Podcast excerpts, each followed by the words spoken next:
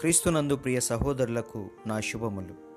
మన ప్రవక్త బోధించిన దయ్యపు శాస్త్రం అనే అంశంలో మొదటి భాగం గురించి ఇంతకుముందు మెసేజ్లో మనం మాట్లాడుకున్నాం.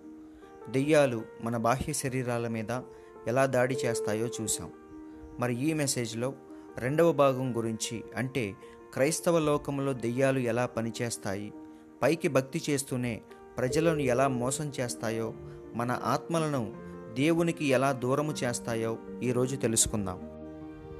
ఈ లోకంలో ఒక మానవునికి అత్యంత ప్రాముఖ్యమైనది రక్షణ. అనగా క్రీస్తునందు విశ్వాసముంచి మారు మనసు పొంది యేసుక్రీస్తు నామంలో బాప్తీసం తీసుకొని పరిశుద్ధాత్మను పొందుకొని రక్షించబడటమే అన్నిటికంటే విలువైనది.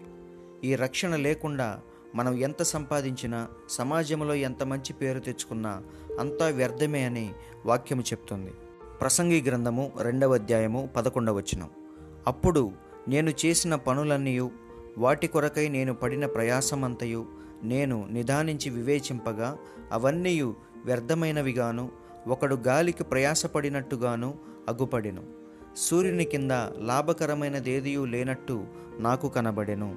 అలాగే లూకాస్ వార్త తొమ్మిదవ అధ్యాయము ఇరవై ఐదవ వచనం. ఒకడు లోకమంతయు సంపాదించి తన్ను తాను పోగొట్టుకున్న ఎడల లేక నష్టపరుచుకున్న ఎడల వానికేమి ప్రయోజనము? కాబట్టి మానవ జాతికి దేవుడు పెట్టిన ఒకే ఒక్క విధి కర్తవ్యమేంటో ప్రసంగి గ్రంథం పన్నెండవ అధ్యాయం పదమూడవ వచనంలో రాయబడింది. ఇదంతయు వినిన తరువాత తేలిన ఫలితార్థం ఇదే. దేవుని యందు భయభక్తులు కలిగి ఉండి ఆయన కట్టడలను అనుసరించి నడుచుచుండవలెను. మానవ కోటికి ఇది ఏ విధి? మరి ఈరోజు అనేకులు లోకముతో స్నేహం చేసి విసిగిపోయి లోకంలో ఏమీ లేదని గ్రహించి మోక్ష మార్గాన్ని వెతుక్కుంటూ దేవుని దగ్గరకు వస్తున్నారు. అది ఎంతో గొప్ప విషయం. కానీ ఇక్కడ కూడా మనల్ని వేరొక కోణంలో బాధించటానికి మనల్ని దారి తప్పించి నరకము తీసుకెళ్ళటానికి ఈ భక్తి మార్గంలో కూడా అపవాది అంటే దెయ్యాలు పొంచి ఉంటాయి. దెయ్యాలు అంటే భయంకరమైన వికృత రూపాలతో సమాధుల్లో తిరగటం మంత్రాలు చేతబడులు చేస్తే వచ్చి మనుషుల్ని ఆవరించటం లేదా వారిని వదిలిపోవటం ఇవే కాకుండా భక్తి కూడా చేస్తాయి. అంటే ప్రార్థనలు చేయటం మంచిగా పాటలు పాడటం వాక్యం బోధించటం ఇలాంటివి కూడా చేస్తాయి. ఒక నిజమైన దేవుని కుమారుడు ఎలా జీవిస్తాడో దాదాపుగా తొంభై శాతం అలాగే జీవిస్తాయి. అయితే అదంతా ఒక అనుకరణ జీవితం ఇంపర్సనేషన్ అని మన ప్రవక్త స్పష్టంగా చెప్పాడు. ఒకసారి ప్రవక్త పరిశుద్ధాత్మ పూర్ణులైన ఇద్దరు వ్యక్తుల్ని చూస్తాడు. వారు ఆత్మవశములో ఉండి భాషలు మాట్లాడటం ఆత్మలో నాట్యం చేయటం గట్టిగా అరుస్తూ దేవుణ్ణి స్తుతించటం ఇవన్నీ చేస్తున్నప్పుడు బ్రహ్మం గారు చూసి ఎంతో ఆనందిస్తాడు. వారితో ఒకసారి మాట్లాడాలని వెళ్ళి కలుస్తాడు. ఒక వ్యక్తిని కలిసినప్పుడు అతని మాటలను బట్టి మనస్తత్వాన్ని బట్టి నిజంగానే అతడు దేవుని ఆత్మను కలిగి ఉన్నాడని అతనిలో ఏ లోపం లేదని ప్రవక్త గ్రహిస్తాడు. తరువాత రెండవ వ్యక్తిని కలిసినప్పుడు అతని వ్యక్తిగత జీవితానికి అతడు చేస్తున్న భక్తికి అసలు పొంతన లేదని గ్రహిస్తాడు. ఎందుకంటే ఇతను భార్యను కలిగి ఉండి మరొక స్త్రీతో అక్రమంగా జీవిస్తూ ఉన్నాడని దేవుడు ప్రవక్తకు చూపిస్తాడు. అప్పుడు ప్రవక్త ఎంతో గందరగోళంలోకి కన్ఫ్యూజన్లోకి వెళ్ళిపోతాడు. ఇది ఎలా సాధ్యం? ఒకే ఆత్మను పొందుకున్న వీరిద్దరూ వేరువేరు మనస్తత్వాలతో ఎలా ఉన్నారు? అసలు దేవుని ఆత్మ ఒక మంచి వ్యక్తిలోనూ అలాగే చెడ్డ వ్యక్తిలోనూ ఎలా పనిచేస్తుంది అని దేవుణ్ణి అడుగుతూ ప్రార్థిస్తూ ఉన్నాడు. కొద్ది రోజుల తర్వాత దేవుడు కొన్ని లేఖనాల ద్వారా సమాధానం ఇచ్చాడు హెబ్రిలకు రాసిన పత్రిక ఆరవ అధ్యాయము నాలుగు నుండి కొన్ని మాటలు చూద్దాం. ఒకసారి వెలిగింపబడి పరలోక సంబంధమైన వరమును రుచి చూచి పరిశుద్ధాత్మలో పాలివారై దేవుని దివ్యవాక్యమును రాబోవు యుగ సంబంధమైన శక్తుల ప్రభావమును అనుభవించిన తరువాత తప్పిపోయిన వారు తమ విషయంలో దేవుని కుమారుని మరలా సిలువ వేయచ్చు బాహాటముగా ఆయనను అవమానపరచుచున్నారు గనుక మారు మనసు పొందునట్లు అట్టివారిని మరలా నూతనపరచుట అసాధ్యము. ఎట్లనగా భూమి తన మీద తరచుగా కురియు వర్షమును త్రాగి ఎవరి కొరకు వ్యవసాయము చేయబడునో వారికి అనుకూలమైన పైరులను ఫలించుచు దేవుని ఆశీర్వచనము పొందును. అయితే ముండ్ల తుప్పలను గచ్చ తీగలను దాని మీద పెరిగిన ఎడల అది పనికిరానిదని విసర్జింపబడి శాపము పొందతగినదగును తుదకది కాల్చివేయబడును. ఇదే విషయాన్ని ప్రభు అయిన యేసుక్రీస్తు కూడా మత్తయి పదమూడవ అధ్యాయంలో చెప్పాడు. ఒక మనుష్యుడు తన పొలములో మంచి విత్తనములు అనగా గోధుమ విత్తనములు విత్తాడు. కానీ మనుష్యులు నిద్రించుచుండగా అతని శత్రువు వచ్చి గోధుమల మధ్య గురుగులు విత్తిపోయాను అని. ఇక్కడ పొలము లోకమని మంచి విత్తనములు రాజ్య సంబంధులని గురుగులు దుష్టుని సంబంధులని వాటిని విత్తిన శత్రువు అపవాదని దేవుడు స్పష్టముగా వివరించాడు. దేవుడు పంపించే వర్షాన్ని సూర్యుని కాంతిని గోధుమల్లాంటి నీతిమంతులే కాదు గురుగుల్లాంటి అనీతిమంతులు కూడా పొందుకుంటారని మత్తైసు వార్త ఐదవ అధ్యాయము నలభై ఐదులో వ్రాయబడింది. అప్పుడు ప్రవక్తకు అర్థమైంది వర్షము ఎలాగైతే మంచి విత్తనాల మీద చెడ్డ విత్తనాల మీద ఒకేలాగా కురుస్తుందో అలాగే దేవుని ఆత్మ కూడా ఆయన సన్నిధిలో పూర్ణ బలముతో ఆరాధించే వారందరినీ ఎంతో కొంత తాకుతుంది. అప్పుడు వారిలో ఉన్న వరాలు ప్రత్యక్షతలు బయటికి వస్తాయి. ఉదాహరణ యేసును గురించి ప్రవచించిన కయప ఏమని ప్రవచించాడో చూద్దాం. యోహాను సువార్త పదకొండవ అధ్యాయము నలభై తొమ్మిది నుంచి యాభై రెండు వరకు చూద్దాం. అయితే వారిలో కయప అను ఒకడు ఆ సంవత్సరము ప్రధాన యాజకుడై ఉండి మీకేమియో తెలియదు. మన జనమంతయు నశింపకుండునట్లు ఒక మనుష్యుడు ప్రజల కొరకు చనిపోవుట మీకు ఉపయుక్తమని మీరు ఆలోచించుకొనరు అని వారితో చెప్పాను. తనంతట తానే ఇలాగు చెప్పలేదు కానీ ఆ సంవత్సరము ప్రధాన యాజకుడై ఉండెను గనుక యేసు ఆ జనము కొరకును ఆ జనము కొరకు మాత్రమే కాక చెదిరిపోయిన దేవుని పిల్లల్ని ఏకముగా సమకూర్చుటకును చావనయ్యున్నాడని ప్రవచించెను. ఇలా ప్రవచించినంత మాత్రాన కయప నీతిమంతుడని అర్థం కాదు. కాబట్టి ఎవరైనా వచ్చి నేను యేసును నమ్ముతున్నానని చెబితే అతడు నిజంగా రక్షించబడినట్టు కాదు. అలా అయితే దెయ్యాలు మనకంటే ఎక్కువగా నమ్మి వణుకుతున్నాయని యాకోబు పత్రికలో వ్రాయబడింది. రక్షణ అనేది మన నమ్మికను బట్టి కాదు దేవుని ఎన్నికను బట్టి ఉంటుంది. ఆయన జగత్తు పునాది వేయబడక ముందే తన భవిష్యత్ జ్ఞానముతో మనందరి జీవితాలను తన ఆలోచనలో చూసి ఎవరెవరిని రక్షించాలో ముందుగానే నిర్ణయించాడని వాక్యం సెలవిస్తుంది. ఒకసారి చూద్దాం. ఎఫ్ఎస్సీలకు రాసిన పత్రిక మొదటి అధ్యాయము నాలుగు నుంచి ఆరు వరకు. ఎట్లనగా తన ప్రియుని అందు తాను ఉచితముగా మనకనుగ్రహించిన తన కృపామహిమకు కీర్తి కలుగునట్లు తన చిత్త ప్రకారమైన దయా సంకల్పము చొప్పున యేసుక్రీస్తు ద్వారా తనకు కుమారులనుగా స్వీకరించుటకై మనలను ముందుగా తన కోసము నిర్ణయించుకొని మనము తన ఎదుట పరిశుద్ధులమును నిర్దోషులమునై ఉండవలనని జగత్తు పునాది వేయబడక మునుపే ప్రేమ చేత ఆయన క్రీస్తులో మనలను ఏర్పరచుకొనెను. అలాగే పేతురు కూడా తన మొదటి పత్రిక మొదటి అధ్యాయంలో ఈ విధంగా చెప్తున్నాడు. యేసుక్రీస్తు అపోస్తులుడైన పేతురు తండ్రి అయిన దేవుని భవిష్యత్ జ్ఞానమును బట్టి ఆత్మ వలని పరిశుద్ధత పొందినవారై విధేయులగుటకును యేసుక్రీస్తు రక్తము వలన ప్రోక్షింపబడుటకును ఏర్పరచబడిన వారికి అని సంబోధిస్తూ దేవుని యొక్క ఎన్నికను గురించే మాట్లాడుతున్నాడు. అందుకే మనకు తెలియకుండానే ఏదో జరిగి మనం మారిపోయి రక్షణ పొందాం. ఇందులో మన గొప్పతనం ఏమీ లేదని కూడా వాక్యము చెప్తుంది. ఎఫ్సీలకు రాసిన పత్రిక రెండవ అధ్యాయము ఎనిమిది తొమ్మిది. మీరు విశ్వాసము ద్వారా కృపచేతనే రక్షింపబడి ఉన్నారు. ఇది మీ వలన కలిగినది కాదు దేవుని వరమే. ఇది క్రియల వలన కలిగినది కాదు గనుక ఎవడనూ అతిశయపడ వీలు లేదు. మరి ఇదే దేవుని ఎన్నిక అంటే. ఉదాహరణ పౌలు. పౌలు ఒక యూదా మతస్థుడిగా పరిశీల తెగలో ఉంటూ క్రీస్తు సంఘాన్ని హింసిస్తూ వచ్చాడు. కానీ దేవుడు ఆయన ముందుగానే ఎన్నుకున్నాడు కాబట్టి దమస్కు అనుభవం ద్వారా తనను మార్చి అన్యజనులకు క్రీస్తును ప్రకటించేవాడుగా చేశాడని పౌలే స్వయంగా సాక్ష్యమిచ్చాడు. కలతీలకు రాసిన పత్రిక ఒకటవ అధ్యాయము పదమూడు నుంచి పదహారు వరకు.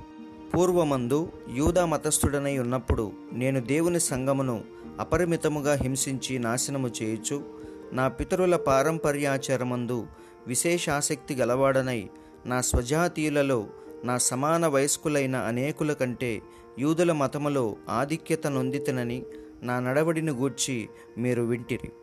అయినను తల్లి గర్భమునందు పడినది మొదలుకొని నన్ను ప్రత్యేకించి తన కృపచేత నన్ను పిలిచిన దేవుడు నేను అన్యజనులలో తన కుమారుని ప్రకటింపవలనని ఆయనను నా యందు బయలుపరపననుగ్రహించినప్పుడు మనుష్య మాతృలతో నేను సంప్రదింపలేదు. అబ్రహామును కూడా ఎన్నికను బట్టే పిలిచాడు. ఎన్నికను బట్టే ఒక ప్రవక్తగా నియమించాడు. నిజానికి అబ్రహాము కొన్ని విషయాల్లో దేవుని మాట వినకుండా తప్పిపోయాడని ప్రవక్త చెప్పాడు. దేవుడు ఉండమని చెప్పిన ప్రదేశంలో ఉండకుండా కరువు సంభవించిందని అక్కడి నుండి వెళ్ళిపోయాడు. అలాగే రాజైన అభిమేలకు అడిగినప్పుడు శారా తన భార్య కాదు చెల్లెలని అబద్ధం చెప్పాడు. ఇక్కడ అబ్రహాము కంటే శారాను తీసుకెళ్ళిన అభిమేలకు రాజు యథార్థవంతుడని బైబిల్ చెప్తుంది. కానీ దేవుడు అభిమేలకు చేసిన ప్రార్థన వినలేదు. అబ్రహాము ప్రార్థన చేస్తేనే వింటానని చెప్పాడు. కాబట్టి మనం ఏదో తప్పు చేశామని ఇక దేవుని నుండి దూరమైపోయామని తలంచవద్దు. మనం వాక్యము ద్వారా పుట్టాము కాబట్టి ఎప్పటికైనా దేవుని కుమారులమే. మన ఫలాలు అంటే మన క్రియలే ఒకరోజు రుజువు చేస్తాయి మనం ఎవరనేది. ఇలా దేవుని ముందు నిర్ణయాన్ని బట్టి ఎన్నికను బట్టి సమస్తము జరుగుతూ ఉంటాయని పౌలు చెప్తున్నాడు. రోమాపత్రిక ఎనిమిదవ అధ్యాయము ముప్పై వచ్చిన మరియు ఎవరిని ముందుగా నిర్ణయించనో వారిని పిలిచెను. ఎవరిని పిలిచెనో వారిని నీతిమంతులుగా తీర్చెను. ఎవరిని నీతిమంతులుగా తీర్చెనో వారిని మహిమపరచెను. మరిప్పుడు దెయ్యాల యొక్క మత సంబంధమైన దాడి ఎలా ఉంటుందో లేఖనం ద్వారా చూద్దాం. మొదటి సమయాల గ్రంథము ఇరవై ఎనిమిదవ అధ్యాయము మూడు నుంచి పద్నాలుగు వరకు చదువుకుందాం. సమయలు మృతి పొందగా ఇస్రాయేలీలు అతని గురించి విలాపము చేసి రామా అను అతని పట్టణములో అతని పాతిపెట్టి ఉండేది మరియు సౌలు కర్ణపిశాచము గలవారిని చిల్లంగివారిని చిల్లంగి వారిని దేశములో నుండి వెళ్ళగొట్టి ఉండెను. పిలిస్తీలు దండెత్తి వచ్చి షూనేములో దిగగా సౌలు ఇస్రాయేలీలందరినీ సమకూర్చెను. వారు గిల్బోవలో దిగిరి. సౌలు ఫిలిస్తీన్ల దండును చూసి మనస్సునందు భయకంపము నొంది యహోవా యొద్ద విచారణ చేయగా యహోవా స్వప్నము ద్వారానైనను ఊరీము ద్వారానైనను ప్రవక్తల ద్వారానైనను ఏమియో సెలవీయకుండెను. అప్పుడు సౌలు నా కొరకు మీరు కర్ణపిశాచము గల ఒక స్త్రీని కనుగొనుడి. నేను పోయి దాని చేత విచారణ చేతునని తన సేవకులకు ఆజ్ఞయ్యగా వారు చిత్తము. ఎందోరులో కర్ణపిశాచము గల ఒకటి ఉన్నదని అతనితో చెప్పిరి. కాబట్టి సౌలు మారువేషము ధరించి వేరు బట్టలు తొడుక్కొని ఇద్దరు మనుషులను వెంటబెట్టుకుని పోయి రాత్రివేళ ఆ స్త్రీ వద్దకు వచ్చి కర్ణపిశాచము ద్వారా నాకు శకునము చెప్పి నాతో మాటలాడుటకై నేను నీతో చెప్పువాని రప్పించుమని కోరగా ఆ స్త్రీ ఇదిగో సౌలు చేయించినది నీకు తెలిసినది కాదా? కర్ణపిశాచము గలవారిని చిల్లంగి వారిని అతడు దేశములో ఉండకుండా నిర్మూలము చేసెను కదా? నీవు నా ప్రాణము కొరకు ఉరియొగ్గి నాకు మరణమేల రప్పింతువు అని అతనితో అనెను.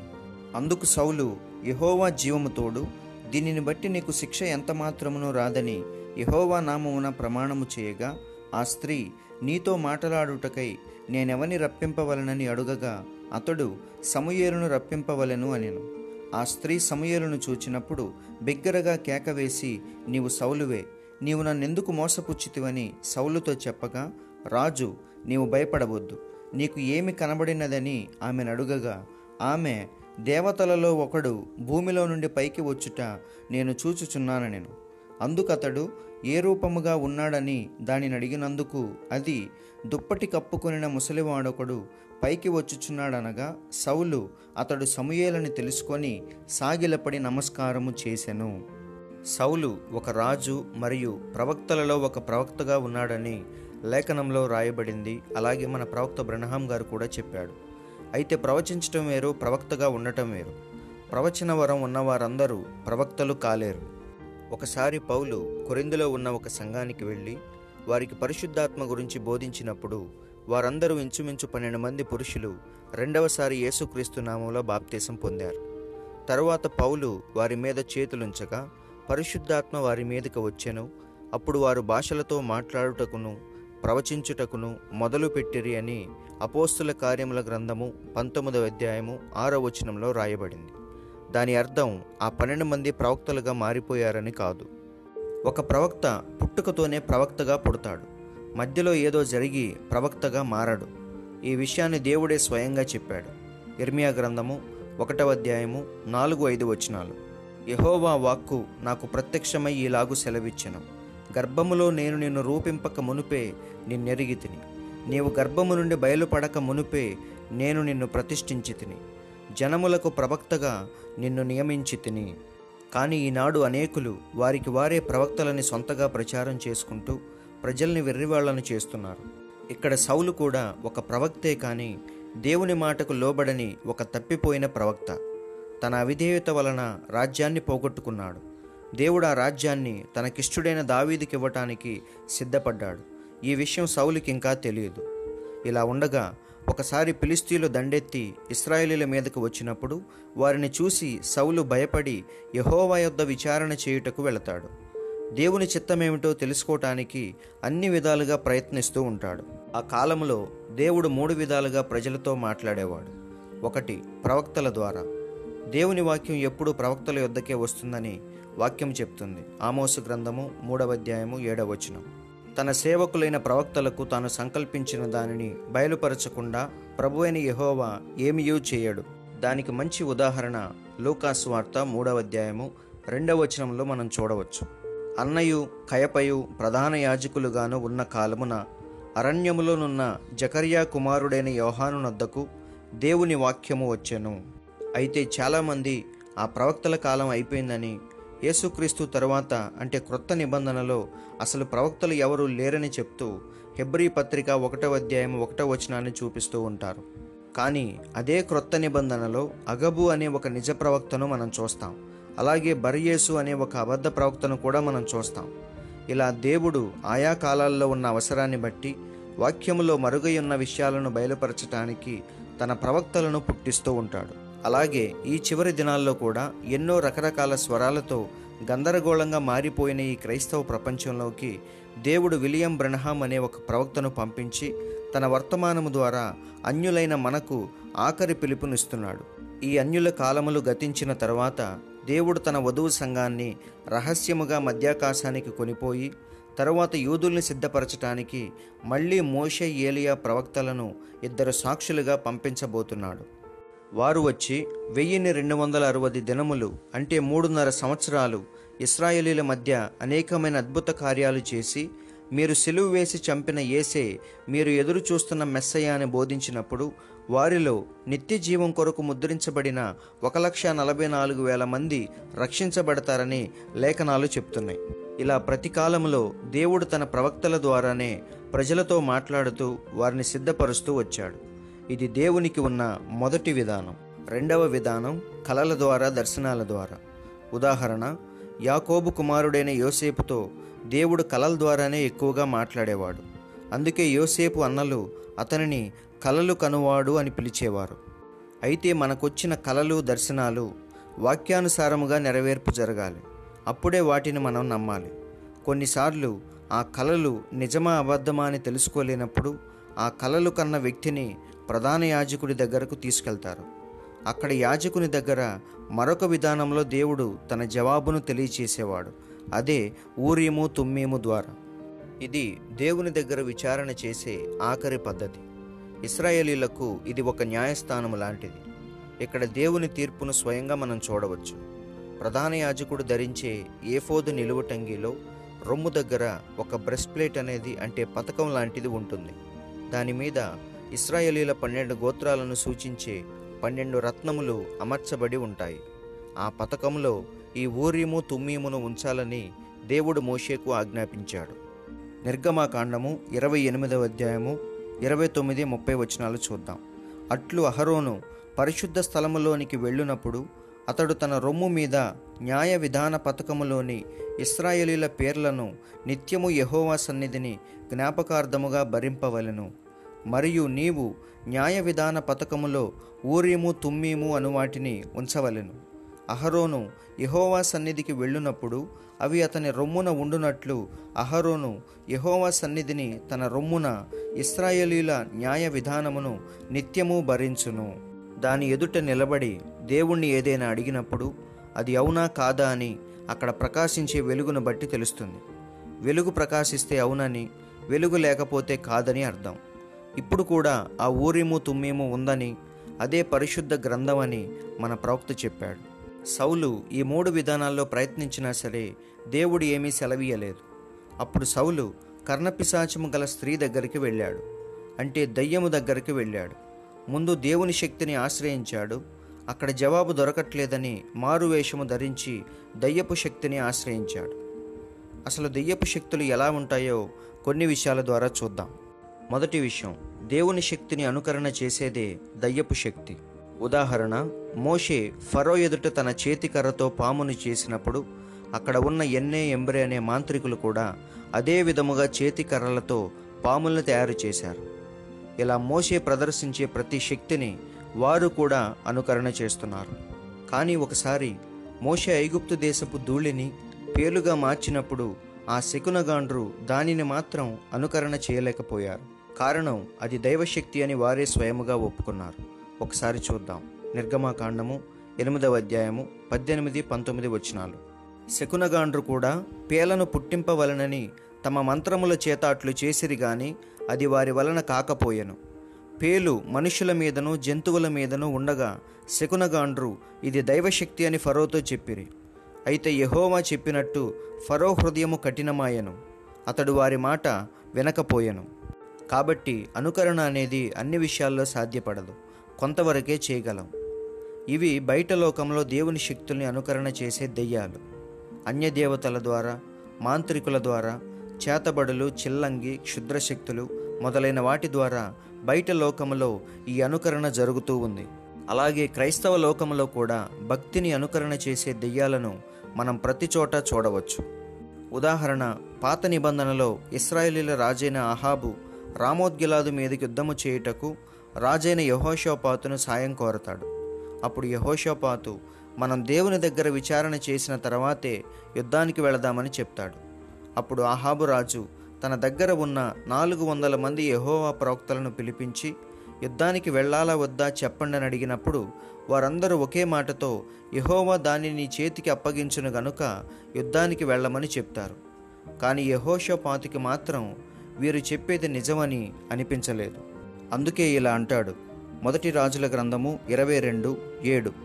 పొండని వారు చెప్పిరు గాని యహోషోపాతు విచారణ చేయుటకై వీరు తప్ప యహోవా ప్రవక్తలలో ఒకడైనను ఇక్కడ లేడా అని అడిగాను.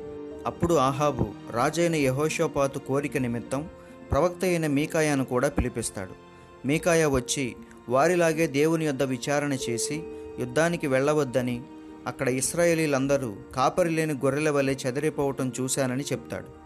మేకాయ చెప్పిన మాటల్ని వారు నమ్మలేదు. అతన్ని ఒక వెర్రివాడుగా వింత బోధలు చేసేవాడుగా చూశారు. కానీ చివరికి మేకాయ చెప్పినట్టుగానే యుద్ధములో ఆహాబు చనిపోయాడు.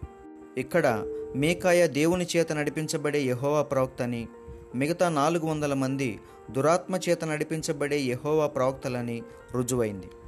కానీ వారు కూడా ఏది చెప్పినా యహోవా సెలవిచ్చుచున్నాడనే చెప్పారు. ఒకసారి చూద్దాం.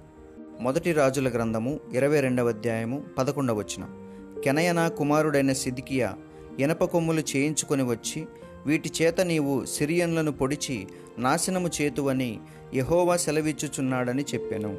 కాబట్టి వీరంతా భక్తిని అనుకరణ చేసే దెయ్యాలని తెలుస్తుంది. ఇలా ఈ లోకమంతా ఎక్కువ శాతం అనుకరణ చేసేవారితో నటించేవారితోనే నిండిపోయింది. కుటుంబాలలో సమాజంలో క్రైస్తవ సంఘాలలో ఇలా ఎక్కడ చూసినా మనకు కనిపించేది నటన అనుకరణ. అందుకే ఈ లోకపు నటన త్వరలో గతించిపోతుందని వాక్యం సెలవిస్తుంది.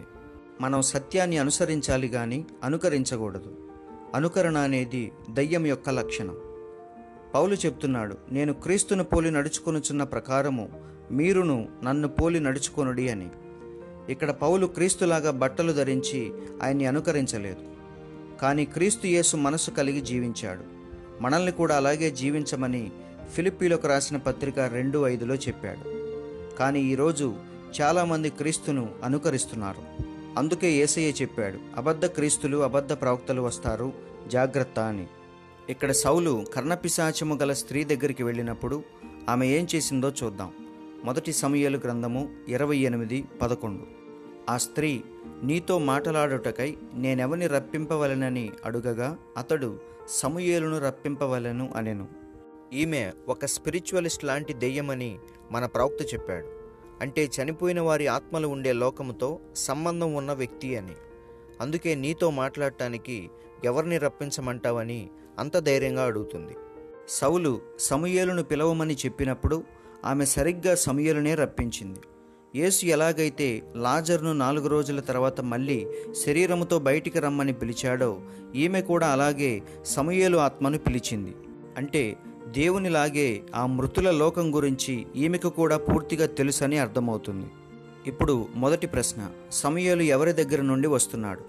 మొదటి సమయలు ఇరవై ఎనిమిది పదమూడు ప్రకారముగా దేవతలలో నుండి పైకి వస్తున్నాడు. ఇంగ్లీష్ బైబిల్లో గాడ్స్ అని స్పష్టంగా రాయబడింది. అంటే దేవుని పిల్లలు కూడా దేవుళ్ళే అని దేవునితో సమానమే అని ఈ మాటను బట్టి తెలుస్తుంది. ఇదే మాటను కీర్తన గ్రంథం ఎనభై రెండవ అధ్యాయం ఆరో వచనంలో అలాగే యోహాను స్వార్త పదవ అధ్యాయము ముప్పై నాలుగు ముప్పై ఐదులో కూడా మనం స్పష్టంగా చూడవచ్చు. రెండవ ప్రశ్న ఏ ప్రదేశం నుండి వస్తున్నాడు? పదమూడవ వచనం ప్రకారముగా భూమిలో నుండి పైకి వస్తున్నాడు. కానీ భూమి అడుగున పాతాళం ఉందని సామెతల గ్రంథము పదిహేనవ అధ్యాయము ఇరవై నాలుగవ వచనంలో వ్రాయబడింది. మరి ఆ పాతాళానికి దుష్టులు మాత్రమే వెళతారు. ఒకసారి దాతాను కోరహులు మోషే మీద తిరుగుబాటు చేసినప్పుడు దేవుడు భూమిని చీల్చి వారిని వారి కుటుంబాలను ప్రాణాలతోనే కింద ఉన్న పాతాళ లోకానికి దిగిపోయేలాగా చేశాడని బైబిల్లో రాయబడింది. సంఖ్యాకాండము పదహారవ అధ్యాయము ముప్పై ఒకటి నుంచి ముప్పై మూడు వరకు చూద్దాం. అతడు ఆ మాటలన్నీ చెప్పి చాలించగానే వారి క్రింది నేల నెరవిడిచెను.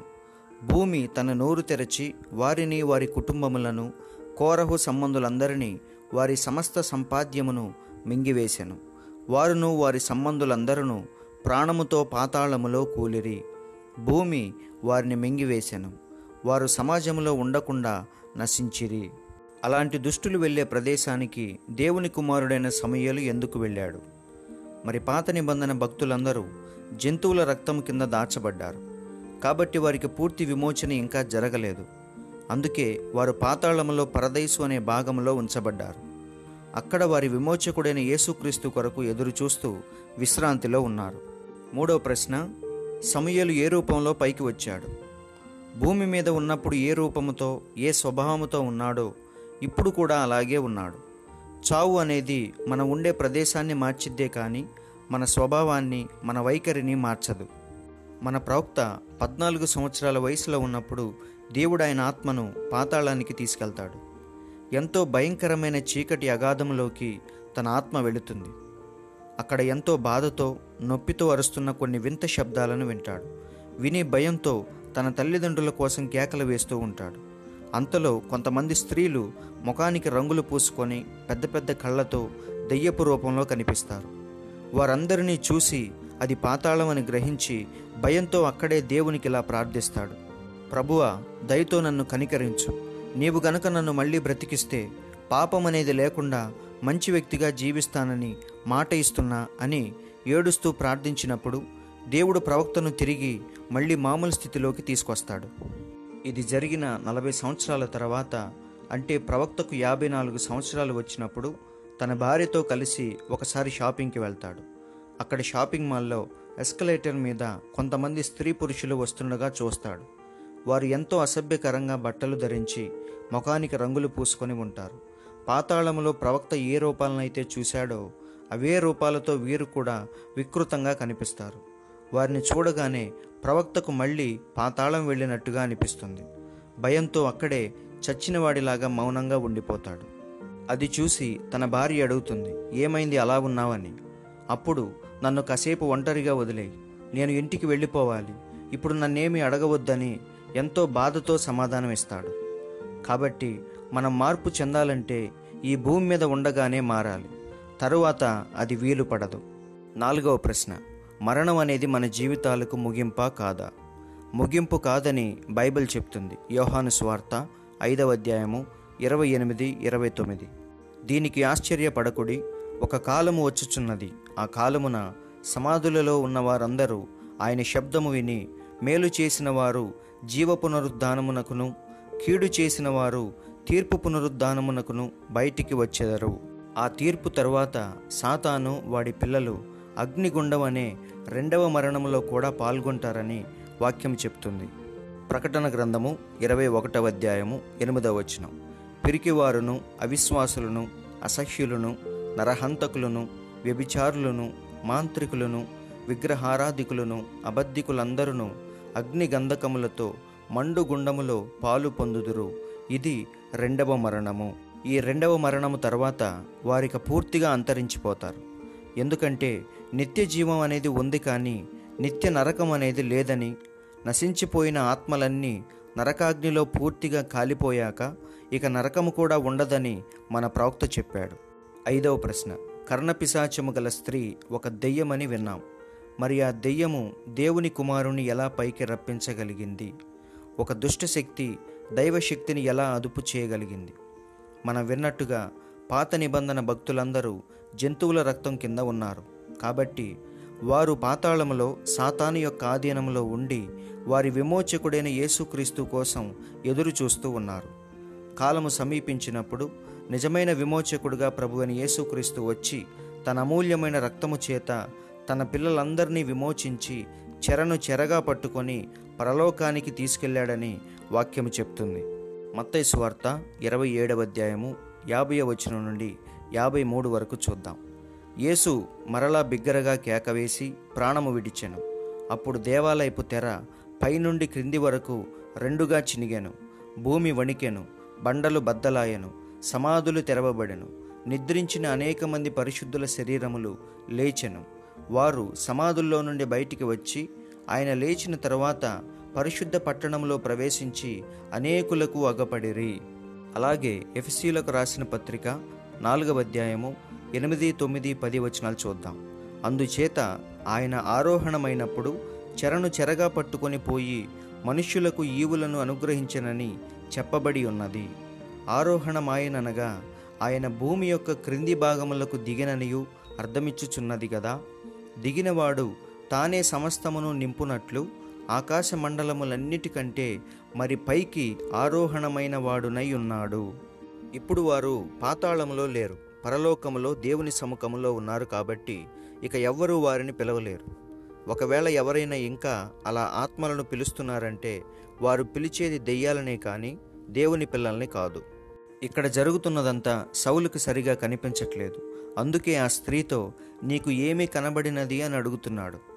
తను ప్రవక్తలలో ఒకడైనప్పటికీ కర్ణపిశాచము గల స్త్రీకి తెలిసినంతగా ఆ ఆత్మల గురించి మృతుల లోకం గురించి సౌలుకి తెలియట్లేదు. అంటే ఆమె ఎంతలా దురాత్మల వశములో ఉన్నదో మనకు తేటగా అర్థమవుతుంది. ఇక్కడ ఎలాంటి దురాత్మను ఎలాంటి స్పిరిచువలిస్ట్ని చూస్తున్నామో ఏసయ్య భూమి మీద ఉన్నప్పుడు కూడా ఇలాంటి స్పిరిచువలిస్ట్ని దెయ్యాలనే మనం చూస్తాం. వారే ఆనాటి మతనాయకులు యాజకులు. అందుకే వారు యేసు చేస్తున్న అద్భుత కార్యాలు చూసి ఇతను దయ్యాలకు అధిపతి అయిన బయల్జబూలు అనే శక్తి ద్వారానే ఇవన్నీ చేస్తున్నాడని ప్రచారం చేశారు. కానీ శానదెయ్యం పట్టినవాడేమో యేసును చూసి సర్వోన్నతుడైన దేవుని కుమారుడని చెప్పి ఆయనకు మొక్కాడు. ఇతనిలో ఉన్న దెయ్యాలకేమో యేసు దేవునిలాగా కనిపిస్తున్నాడు. యాజకుల్లో ఉన్న దెయ్యాలకేమో ఆయన బయల్జబులులాగా కనిపిస్తున్నాడు. ఇప్పుడు చెప్పండి సోది చెప్పేవారు సేనదెయ్యం పట్టినవారు అందరూ దేవుణ్ణి సరిగ్గా గుర్తుపడుతున్నారు.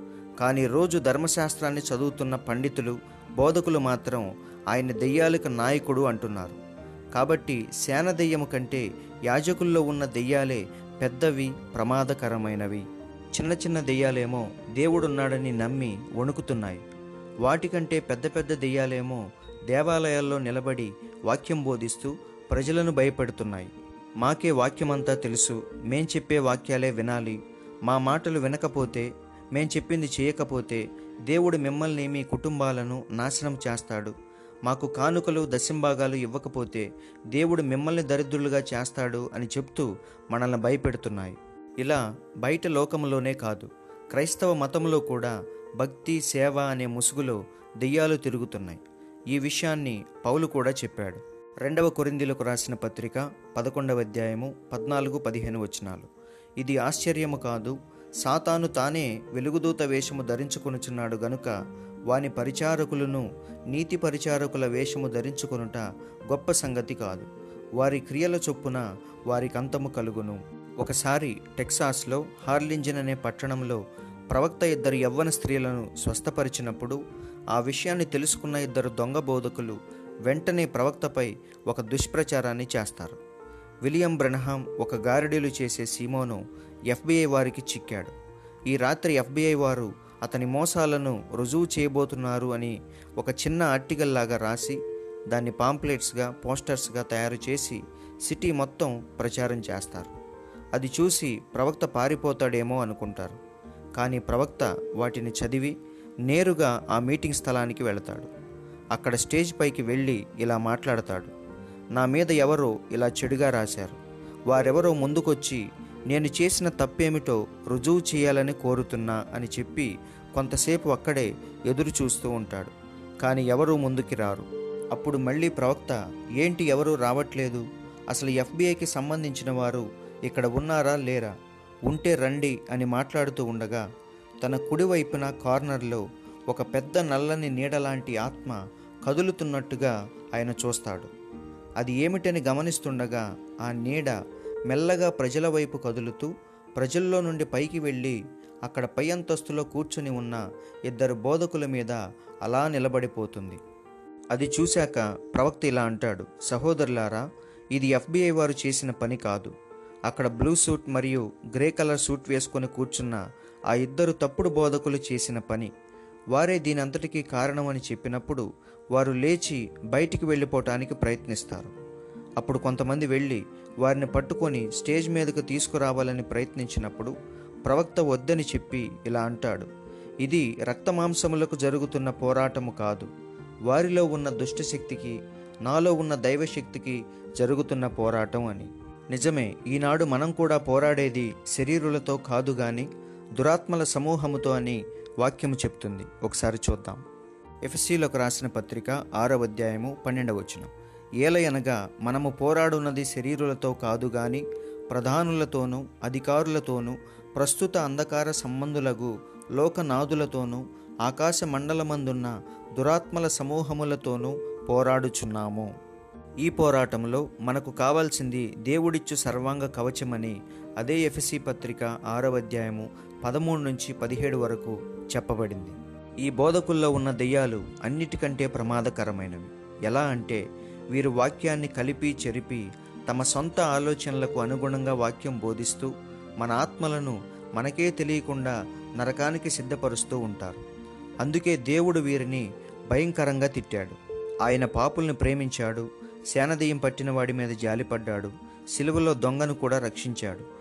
కానీ ఇలా వాక్యాన్ని కలిపి చెరిపే మతనాయకుల్ని మాత్రం ఏమంటున్నాడో చూద్దాం. మత్తయి వార్త ఇరవై మూడవ అధ్యాయము పదమూడు పద్నాలుగు. అయ్యో వేషధారులైన శాస్త్రులారా పరిచయులారా మీరు మనుషుల ఎదుట పరలోక రాజ్యమును మోయుదురు. మీరందులో ప్రవేశింపరు ప్రవేశించువారిని ప్రవేశింపనీయరు. అందుకే బైబిల్ చివరిలో దేవుడు ఒక ప్రాముఖ్యమైన విషయాన్ని రాయించాడు. ప్రకటన గ్రంథము ఇరవై రెండవ అధ్యాయము పద్దెనిమిది పంతొమ్మిది. ఈ గ్రంథమందున్న ప్రవచన వాక్యములను విను ప్రతివానికి నేను సాక్ష్యమిచ్చున్నది ఏమనగా ఎవడైనను వీటితో మరి ఏదైనను కలిపిన ఎడలా ఈ గ్రంథములో వ్రాయబడిన తెగుళ్ళు దేవుడు వానికి కలుగజేయును. ఎవడైనను ఈ ప్రవచన గ్రంథమందున్న వాక్యములలో ఏదైనను తీసివేసిన ఎడల దేవుడు ఈ గ్రంథములో వ్రాయబడిన జీవవృక్షములోను పరిశుద్ధ పట్టణములోను వానికి పాలు లేకుండా చేయును. ఈరోజు మనకు కావాల్సింది కూడా అలా వాక్యాన్ని కలిపి చెరిపే దొంగ బోధకులు కాదు. ఆత్మీయ ప్రత్యక్షతతో బోధించేవారే కావాలి. అందుకే మనం ఈరోజు విలియం బ్రెనహాం గారి వర్తమానం ద్వారా అపోస్తుల బోధలో నిలిచి ఉన్నాం. వారు అందరిలాగా వాక్యాన్ని కలిపి చెరిపేవారు కాదని పౌలు స్పష్టంగా చెప్పాడు. కాబట్టి ఇట్టి సంగతులకు చాలిన వాడెవడు మేము దేవుని వాక్యమును కలిపి చెరిపెడు అనేకుల వలె ఉండక నిష్కాపట్యము గలవారమును దేవుని వలన నియమింపబడిన వారమునై ఉండి క్రీస్తునందు దేవుని ఎదుట బోధించుచున్నాము. ఈ దెయ్యాలను దెయ్యపు ఆత్మలను గుర్తించటం ఎలా? అమెరికాలో ఒక వృద్ధ స్త్రీ కర్ణపిశాచము గల స్త్రీలాగే చనిపోయిన వారి ఆత్మలతో మాట్లాడుతూ ఉండేదని ప్రవక్త చెప్పాడు. ఇక అందరూ ఆమె దగ్గరకు వెళ్ళటం ప్రారంభించారు. అలా ఆ స్త్రీ బాగా ప్రసిద్ధి చెందింది. ఒకసారి ఒక వ్యక్తి ఆమె దగ్గరకు వెళ్ళి చనిపోయిన తన తల్లి చేతిని ముద్దు పెట్టుకోవాలని కోరినప్పుడు ఆ స్త్రీ అందుకు అనుమతించింది. కానీ దాని తరువాత అతను ముద్దు పెట్టుకున్నది తన తల్లి చేతిని కాదు ఒక తెల్లని చేతి రుమాలను అని కోర్టులో తేలింది. ఆ విషయాన్ని అందరూ వార్తాపత్రికల్లో చదివి మన ప్రవక్త కూడా ఇలాంటి వాడే అని భావించారు. అప్పుడు మన ప్రవక్త అవన్నీ దేవుని శక్తుల్ని అనుకరణ చేసే దెయ్యాలని వాటిని ఎలా గుర్తుపట్టాలో మనకు తెలియచేశాడు. దయ్యపు శక్తుల్ని ప్రదర్శించేవారు వారి మాటల్లో కానీ చేతల్లో కానీ ఒక్కసారి కూడా దేవుని పేరు అంటే సృష్టికర్త పేరు వినపడదు. అలాగే మోక్షం గురించి నరకం గురించి తీర్పును గురించి పునరుద్ధానము గురించి దైవిక స్వస్థత గురించి అస్సలు ప్రస్తావించరు. కేవలం మంత్రతంత్రాలు మూర్ఖత్వాన్ని తెలియజేసే కార్యాలు. అంటే దిగంబర పూజలు సమాధులలో ఉండే శవాల మాంసాన్ని తినటం నాలుకను శరీరాన్ని కోసి రక్తాన్ని ఒలికించటం పాత నిబంధనలో అన్యదేవతల్ని పూజించేవారు చేసినట్టుగా పసిపిల్లల్ని బలి ఇవ్వటం ఇలాంటివే అక్కడ కనిపిస్తాయి. వాటన్నిటినీ వాక్యము దగ్గరకు తెచ్చి చూస్తే అది నిశ్చయముగా దెయ్యమని మనకు అర్థమవుతుంది కానీ దేవుని నిజమైన శక్తుల్లో సృష్టికర్త నామం ఉంటుంది. అలాగే పరలోకం గురించి పునరుద్ధానము గురించి తీర్పును గురించి దైవిక స్వస్థత గురించి మనకు తెలియజేస్తాయి ఈ కాలపు ప్రవక్త విలియం బ్రనహాం గారు చేసిన అద్భుత కార్యాల్లో దైవిక స్వస్థతల్లో ఆయన ప్రసంగాలలో వీటిని మనం స్పష్టంగా చూడవచ్చు. ఇవేమీ లేకుండా కేవలం యేసునామాన్ని ఉచ్చరిస్తూ చేసే అద్భుతాలు మహత్కార్యాలు కూడా దయ్యపు శక్తులే అని ఏసయ్య స్పష్టంగా చెప్పాడు. మత్తైసు వార్త ఇరవై నాలుగవ అధ్యాయము ఇరవై నాలుగవ వచనం.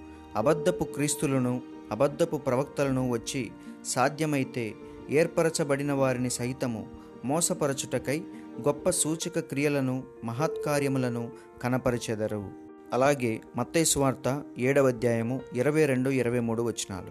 ఆ దినమందు అనేకులు నన్ను చూసి ప్రభువా ప్రభువా మేము నీ నామమున ప్రవచింపలేదా? నీ నామమున దెయ్యములను వెళ్ళగొట్టలేదా?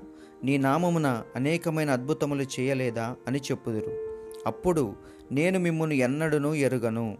అక్రమము చేయువారులారా నా యొద్ద నుండి పొండని వారితో చెప్పుదును. ఈ మత సంబంధమైన దెయ్యాలు బయట మనం చూసే దెయ్యాల కంటే చెడ్డవి. ఆ రోజు లోకంలో ఉన్న దెయ్యాలు యేసును చూసి గుర్తించాయి. కానీ ప్రార్థన చేసే దెయ్యాలు ఆయన్ని చిత్రహింసలు పెట్టి చంపాయి. ఈరోజు కూడా లోకంలో దెయ్యాలు పట్టినవారు మాంత్రికులు దేవునికి భయపడుతున్నారు. కానీ మాకు వాక్యమంతా తెలుసని చెప్పుకునే బోధకులు మాత్రం యేసును మరలా సిలువ వేసి చంపుతున్నారని పౌలు చెప్తున్నాడు. హెబ్రి పత్రిక ఆరవ అధ్యాయము ఐదు ఆరు వచనాలు. దేవుని దివ్యవాక్యమును రాబోవు యుగ సంబంధమైన శక్తుల ప్రభావమును అనుభవించిన తరువాత తప్పిపోయిన వారు తమ విషయములో దేవుని కుమారుని మరలా సిలువ వేయుచు బాహాటముగా ఆయనను అవమానపరచుచున్నారు గనుక మారు మనసు పొందునట్లు అట్టి వారిని మరలా నూతనపరచుట అసాధ్యము. అంత్యక్రీస్తు లేదా క్రీస్తు విరోధి అంటే ఎవరో కాదు అది కమ్యూనిజమే అని అతడు రష్యా లాంటి కమ్యూనిస్ట్ దేశాల నుండే రావచ్చని చాలామంది చెప్తుంటారు. కానీ అది అబద్ధమని మన ప్రవక్త చెప్పాడు. క్రీస్తు విరోధి క్రైస్తవ మతంలో నుండే వస్తాడు. వాక్యాన్ని చేతపట్టుకునే వస్తాడు. ఏదేనులో అవ్వ దగ్గరికి సర్పము ద్వారా వచ్చి వాక్యాన్ని తారుమారు చేసి ఆమెను మోసగించినట్టుగా మనల్ని కూడా వాక్యము ద్వారానే మోసము చేస్తాడని ఈ కాలపు ప్రవక్త చెప్పాడు. అలాగే పౌలు కూడా ఆ ఉద్దేశముతోనే మనల్ని హెచ్చరిస్తున్నాడు. రెండవ కొరిందీలకు రాసిన పత్రిక పదకొండవ అధ్యాయము ఒకటి రెండు మూడు వచనాలు. కొంచెం అవివేకముగా నేను మాట్లాడినను మీరు సహింపవలనని కోరుచున్నాను. నన్ను గూర్చి మీరెలాగైనను సహించుడి. దేవాసక్తితో మీ ఎడల ఆసక్తి కలిగి ఉన్నాను. ఎందుకనగా పవిత్రురాలైన కన్యకనుగా ఒక్కడే పురుషునికి అనగా క్రీస్తుకు సమర్పింపవలనని మిమ్మను ప్రదానము చేసి తిని. కానీ సర్పము తన కుయుక్తి చేత అవ్వను మోసపరిచినట్లు మీ మనసులను చెరపబడి క్రీస్తు ఎడలనున్న సరళత నుండి పవిత్రత నుండి ఎట్లయినను తొలగిపోవునేమో అని భయపడుచున్నాను. కాబట్టి మనం చర్చికి వెళుతున్నంత మాత్రాన క్రైస్తవులని అర్థం కాదు. బాప్తీసం పొందినంత మాత్రాన లోకాన్ని విడిచిపెట్టామని అర్థం కాదు. మనం ఎలాంటి ఆత్మచేత నడిపించబడుతున్నాం అనేది ప్రాముఖ్యం. ఒకసారి ప్రవక్త బ్రహ్మం గారు ఒక రెస్టారెంట్కి వెళ్ళినప్పుడు అక్కడ కొంతమంది యవ్వన స్త్రీలు పురుషులు కూర్చొని అల్లరి చేష్టలు చేస్తూ కనిపిస్తారు. ప్రవక్త వారిని దాటుకొని మరొక స్థలంలో కూర్చుంటాడు. అక్కడ ఒక యాభై ఐదు లేదా యాభై ఎనిమిది సంవత్సరాల వయసున్న మరొక స్త్రీ ఎంతో ఫ్యాషన్గా బట్టలు ధరించి ముఖానికి పెదాలకు కళ్ళకు రంగులు పూసుకొని మగవారిలాగా తన జుట్టు కత్తిరించుకొని ఇద్దరు పురుషులతో కూర్చొని మద్యము తాగుతూ వారితో అసభ్యంగా ప్రవర్తిస్తూ ఉంటుంది. బహుశా ఆమెకు మనవళ్ళు కూడా ఉండొచ్చని ప్రవక్త చెప్పాడు. అది చూసి ప్రవక్త ఎంతో కోపంతో ప్రభువా అసలు ఈ ప్రదేశాన్ని వెంటనే నాశనం చెయ్యి. ఇలాంటివి లేకుండా చెయ్యి అని మనసులో అనుకుంటూ ఉండగా దేవుని దూత ప్రవక్తతో ఇలా మాట్లాడతాడు. ఆమెను ఎందుకలా నిందిస్తున్నావని అప్పుడు ప్రవక్త ఆమెను చూడు ఎలా ప్రవర్తిస్తుందో అని సమాధానమిస్తాడు. అప్పుడు దేవుడు తనకి ఒక దర్శనాన్ని చూపిస్తాడు. ఆ దర్శనంలో పాపముతో నిండిపోయి దేవుని ఉగ్రతకు సిద్ధంగా ఉన్న ఈ ప్రపంచాన్ని చూస్తాడు. అదే ప్రపంచంలో ప్రవక్త బ్రహ్మం గారు కూడా ఒక పాపిగా జన్మించి ఆ ఉగ్రతను శాపాన్ని పొందేవారిలో తను కూడా ఉన్నాడని దేవుడు చూపిస్తాడు. కానీ ఆ ప్రపంచం చుట్టూ చిందించబడిన యేసుక్రీస్తు రక్తం ఒక వర్షపు ధనుసులాగా చుట్టుకొని ఆ ఉగ్రతను దేవుని శాపాన్ని అడ్డుకుంటూ ఉండటం చూస్తాడు. అది చూశాక ప్రవక్త అనుకుంటాడు ఆ రక్తము చిందించబడటానికి కారణం నా పాపాలే కదా. ఆ రక్తమే లేకపోతే నాకు విమోచన లేదు కదా అని. అప్పుడు దేవుడు ఇలా అంటాడు నేను నిన్ను క్షమించాను మరి నువ్వెందుకు ఆమెను నిందిస్తున్నావని? అప్పుడు ప్రవక్త నన్ను క్షమించు ప్రభువా అని చెప్పి ఆ స్త్రీ దయ్యపు వశంలో ఉందని గుర్తించి దగ్గరకు వెళ్ళి కూర్చొని ఆమె సమస్య ఏమిటో ఎందుకిలా మారిందో తెలుసుకొని ఆమెకు సువార్త బోధిస్తాడు. అప్పుడు వెంటనే ఆమె అక్కడి నుండి వెళ్ళిపోతుంది. తరువాత ఒకరోజు మన ప్రవక్త మీటింగ్లో ఆ స్త్రీ రక్షణ పొందుతుంది. కాబట్టి పాపములో జీవించే ప్రతివాడు దయ్యపు వశంలో ఉన్నాడని మనం గుర్తించాలి. వారిని వాక్యము ద్వారా రక్షించే ప్రయత్నాలు చేయాలి. ఈ భూమి మీద కొన్ని కోట్ల మంది ప్రజలు కలిసిమెలిసి జీవిస్తూ ఉన్నారు. వీరందరూ రెండే రెండు ప్రదేశాల నుండి వచ్చినవారు. ఒక గుంపు పైనుండి అంటే పరలోకము నుండి వచ్చినవారు. ఉదాహరణ రాహాబు వేశ్య సమరేస్త్రి జక్కయ్య యేసు శిష్యులు పదకొండు మంది సిలువలో దొంగ అపోస్తుడైన పౌలు. మరొక గుంపు క్రిందనున్న పాతాళము నుండి వచ్చినవారు. ఉదాహరణ కయ్యేను ఏసావు ఇస్కరియోతు యోధ ఇప్పుడు ఎవరు ఏ లోకము నుండి వచ్చారో ఆ లోకం యొక్క ఆత్మల చేతనే ప్రభావితం చేయబడతారు నడిపించబడతారు. ఆ లోకం యొక్క గుణలక్షణాలనే ఎక్కువగా చూపిస్తూ జీవిస్తారు. అవే వారి యొక్క ఫలాలు. ఈ భూమి మీద మన యాత్రను ముగించిన తర్వాత అంటే చనిపోయాక మళ్ళీ ఎవరి దేశానికి వారు ఎవరి లోకానికి వారు వెళ్ళిపోవాలని వాక్యము చెప్తుంది. హెబ్రిలకు రాసిన పత్రిక పదకొండవ అధ్యాయము పదమూడు నుంచి పదహారు వరకు చూద్దాం. వీరందరూ ఆ వాగ్దానముల ఫలము అనుభవింపకపోయినను దూరము నుండి చూసి వందనము చేసి తాము భూమి మీద పరదేశులమును యాత్రికులమునై ఉన్నామని ఒప్పుకొని విశ్వాసము గలవారై మృతి నొందిరి. ఈలాగు చెప్పువారు తమ స్వదేశమును వెదుకుచున్నామని విశదపరచుచున్నారు కారా. వారు ఏ దేశము నుండి వచ్చిరో ఆ దేశమును జ్ఞాపకమందుంచుకున్న ఎడల మరలా వెళ్ళుటకు వారికి వీలు కలిగి ఉండును. అయితే వారు మరి శ్రేష్టమైన దేశమును అనగా పరలోక సంబంధమైన దేశమును కోరుచున్నారు. అందుచేత తాను వారి దేవుడనని అనిపించుకొనుటకు దేవుడు వారిని గూర్చి సిగ్గుపడడు. అందుకే ఇస్కరియోతు యూదా చనిపోయినప్పుడు పేతురు ఒక మాట చెప్పాడు. అపోస్తుల కార్యముల గ్రంథము ఒకటి ఇరవై ఐదు. తన చోటికి పోవుటకు యూదా తప్పిపోయి పోగొట్టుకొనిన ఈ పరిచర్యలోను అపోస్తులత్వములోను పాలు పొందుటకు వీరిద్దరిలో నీవు ఏర్పరచుకొనిన వానిని కనపరుచుమనిరి. యూదా వలె మనందరం కూడా ఒకరోజు ఎవరి చోటుకు వారు వెళ్ళిపోవాల్సిందే? చివరిగా ఒక ప్రశ్న. పైనుండి వచ్చిన దేవుని కుమారుల మీద అసలు దెయ్యపు ప్రభావం ఉంటుందా? ఒకవేళ ఉంటే అది ఎంతవరకు? దేవుని కుమారుల మీద కూడా దెయ్యం యొక్క ప్రభావం కొంత మట్టుకు ఉంటుంది. కానీ వారి జాతి విత్తనం వేరు కాబట్టి ఒకరోజు వారిలో ఉన్న మేలు కీడులను వివేచించే జ్ఞానేంద్రియములు పనిచేయటం ప్రారంభిస్తాయి. అప్పుడు తప్పిపోయిన కుమారుడు వలె పాప జీవితాన్ని విడిచి తమ తండ్రి అయిన దేవుణ్ణి వెతుక్కుంటూ వచ్చేస్తారు. సాతాను పిల్లలు మాత్రం అలా ఎన్నటికీ తిరిగి రారు. నోవాహు పంపిన కాకిలాగా. జలప్రలయం తర్వాత భూమిపైన నీరు ఇంకిపోయినవో లేదో తెలుసుకోవటానికి నోవాహు ఒక కాకిని ఓడ కిటికీలో నుండి బయటికి పంపిస్తాడు. అది బయటికి వెళ్ళిపోయి ఇక వెనక్కి తిరిగి రాలేదు. తరువాత నోవాహు అదే కిటికీలో నుండి ఒక పావురాన్ని బయటికి పంపిస్తాడు. అది లోకంలో తిరిగి తిరిగి తన అరికాలు నిలుపుటకు కూడా స్థలము లేక మళ్ళీ ఓడలో ఉన్న నోవాహు దగ్గరికి వచ్చేస్తుంది. కాబట్టి సహోదరులారా మనం వెళ్తున్న సంఘాలు సంస్థలు మనల్ని నిజంగా పరిశుద్ధాత్మ వైపు తీసుకెళ్తున్నాయా? లేక మళ్ళీ అవే లోక కార్యాల వైపు రాజకీయాల వైపు సిద్ధాంతాలు ఆచారాల వైపు తీసుకెళ్తున్నాయా అని ఒక్కసారి ఆలోచించండి. ఆలోచించి అవన్నీ మతం అనే ముసుగులో ఉన్న దెయ్యాలని గుర్తించి వెంటనే అక్కడి నుండి బయటపడండి. పరిశుద్ధాత్మ చేత స్థాపించబడిన ఆది అపోస్తుల సంఘం ఏ పునాది మీద కట్టబడిందో ఏ బోధను కలిగి ఉందో తెలుసుకొని అదే పునాది మీద మీరు కూడా కట్టబడి ఆ బోధలోనే నిలిచి ఉండండి. అలా నిలిచి ఉండాలంటే ముందు నీ కాలానికి దేవుడు పంపిన వర్తమానికుడు ఎవరో ప్రవక్త ఎవరో తెలుసుకోవాలి. ఆ ప్రవక్త వర్తమానమే మనల్ని అపోస్తుల బోధలో నిలబెడుతుంది. రేపు మధ్యాకాశంలో దేవుణ్ణి ఎదుర్కోవటానికి కావాల్సిన శక్తిని ఎత్తబడే విశ్వాసాన్ని ఇస్తుంది. అలా కాకుండా ఏదో ఒక సంఘములే అని మూర్ఖముగా అక్కడే ఉండిపోతే మీ నాశనానికి మీరే బాధ్యులు. దేవుడు మీకు సహాయము చేయనుగాక. ఆమెన్.